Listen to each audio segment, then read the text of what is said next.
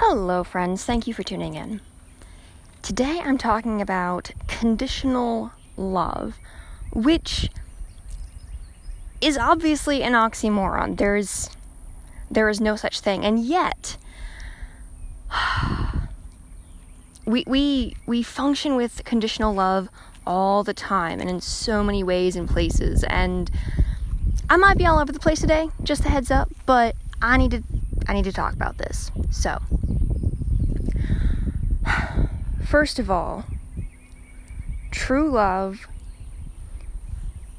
is exemplified in doing something and expecting nothing in return. The ultimate example of this, and the only perfect example of this, is Jesus.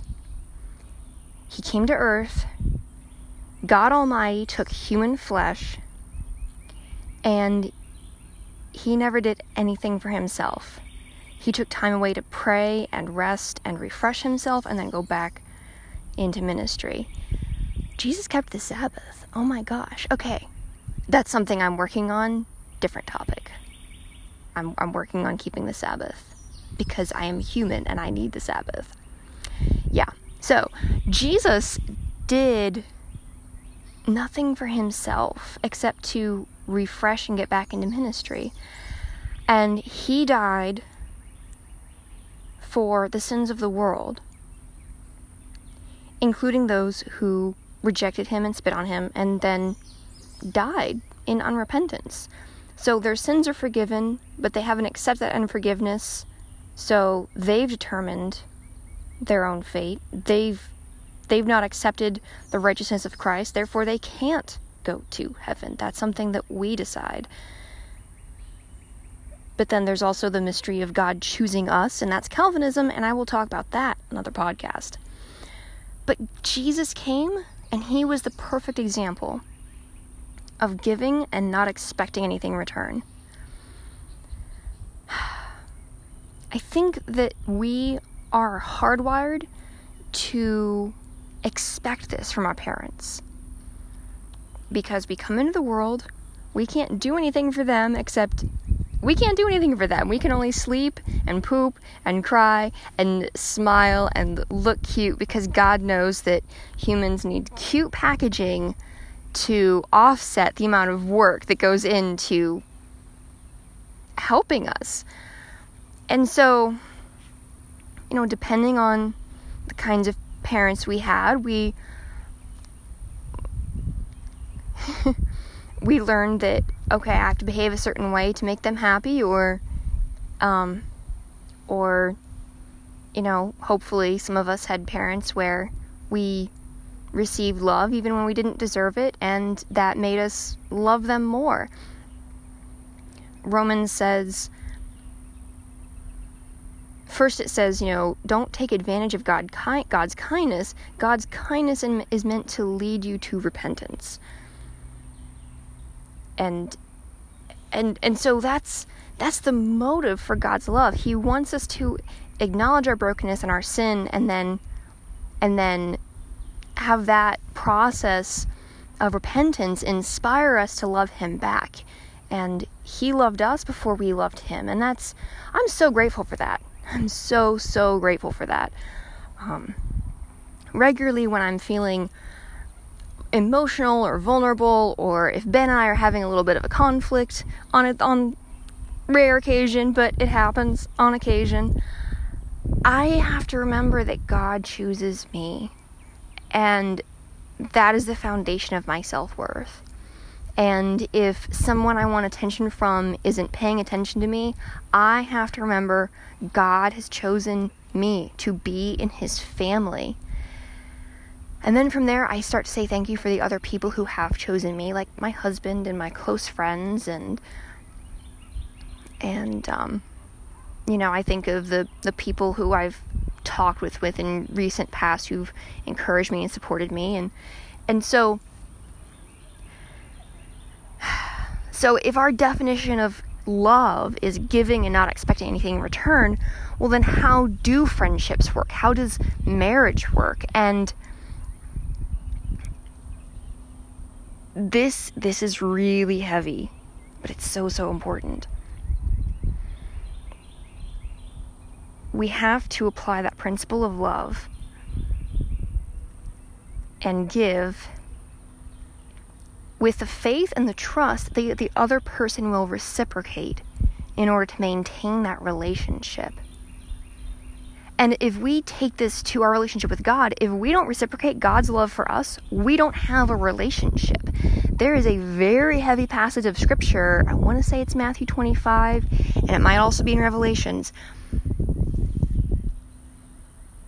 There will be those who come to him on the day of judgment and say, Lord, Lord, we did miracles in your name, we prophesied in your name, we did all these things in your name, and and he says he will say, Away from me, I never knew you. Away from me, you workers of iniquity. Like that, that is heavy. And people who do things, but their motive isn't reciprocal love for Jesus, that's the answer they're going to get. That's that's heavy. So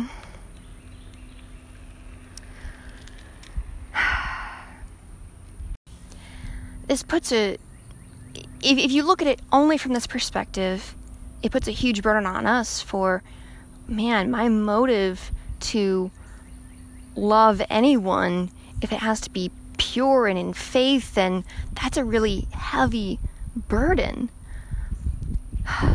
But there's two reasons why it is not meant to be a heavy burden. Obviously, true love is a sacrifice, and God will call us to do things sacrificially and obey Him in faith and obey Him out of love for Him and and in action love for the other person. However, here's the gift about why this is not such a heavy burden. First of all, we receive love from God first.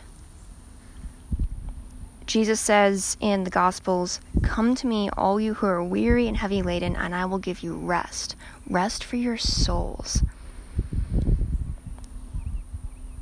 So, first of all, we have that peace and that comfort that we can go to Christ with our burdens. Second, there's a lovely passage in 1 Peter, and there's a list of attributes. And at the end of these attributes, it says, And if you do these things, you will never fall and I've really been studying that list off and on, and I'm I want to paint it. But that's its own thing. But the last two items on this list are brotherly affection and love for all.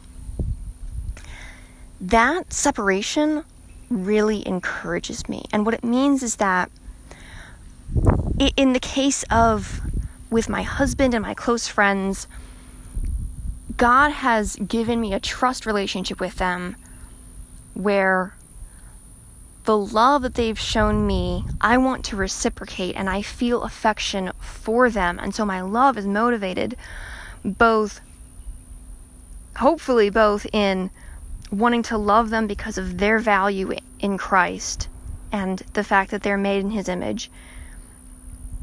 And second, because they've already shown love to me that really, really helps. And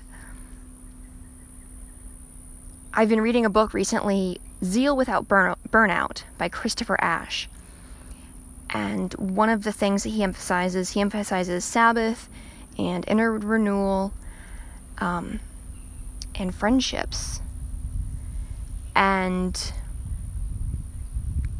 friendship is something that we need. We need that mutual we need that reciprocal affection. So, what I'm trying to say is conditional love is never ever really love. It's only ever conditional affection. And those those situations, especially when it's a family member or a significant other, that's really really painful when it's I will only love you or I will only do this for you if you will do this for me. That that's not love, that's that's bargaining. That's and and heaven have mercy on me for the times when I've done something expecting someone else to do something for me. Like, ugh. Because I don't know, I don't know if anyone else has ever done that for you, but there's almost like there's this clinging, like they there's threads attached to what they gave you, so that they expect something in return. Like, that's that's just awkward. Like, really, that's that's awkward. And so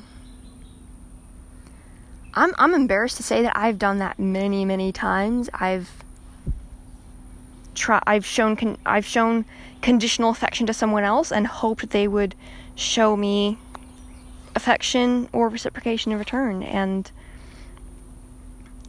you know we're we're broken people and and our definition of love is 100% dependent on our understanding of the character of God. And our understanding of the character of God is very much influenced by the relationships that we started with our family, our childhood friends, our childhood non friends. So, in all of this, I really just want to encourage us and to emphasize. Oh, there's a cute bug on my arm. He's got black and white stripes, black and yellow stripes. Very cute. Um, in all of this, I want to emphasize that pure love comes from Jesus first, and reciprocal affection is is a gift and it's it's meant it's meant to be there. And my prayer for myself and for everyone listening is that we would have more wisdom about who God's called us to love in that trust relationship of friendship and have faith that they will reciprocate love, and then who God has called us to show love without any expectation. And then there's a third category who God has not called us to interact with. Because I I'm a I'm an emotional sensitive person and so I want everyone on the planet to feel loved and cherished and valued because they're made in the image of God and I want them all to come into a relationship with Jesus Christ so they can be a child of God. But I'm a finite human being. I am the equivalent of the little boy in Matthew 6 who has, no, John 6. Yeah, John 6, five loaves and two fish. That's all I have. And so I come to Jesus and I ask that He would multiply that, but I can't invest in a one on one with everyone. So embracing my own finiteness, my finite emotions. It gives me peace that I don't have to be this super heroic, sacrificial person that I used to think I had to be. I, I need reciprocal affection. That that's a need. We need that. So coming to terms with who is in those categories and is is very very helpful. I've been thinking about friendship a lot. I'm continuing to think about it. There will definitely be more podcasts on it.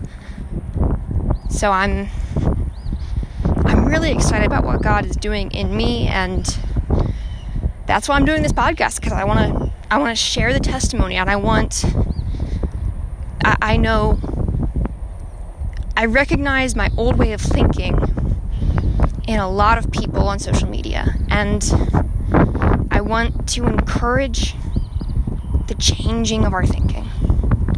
That's that's why I'm here. That's why I do what I do. That's why I'm on Twitter and Instagram and Facebook. Go follow me and friend me so that you know, if this blesses you, if it doesn't, hey, th- that's fine. But you made it to the end of the podcast, so yeah, inverse stream. I'm I'm on all the places, and also Meg Living Inside Out on Facebook and Instagram. So yeah. All right, folks, that's all I've got for now. I hope you have a lovely day and keep seeking Jesus because important important last note, God's character is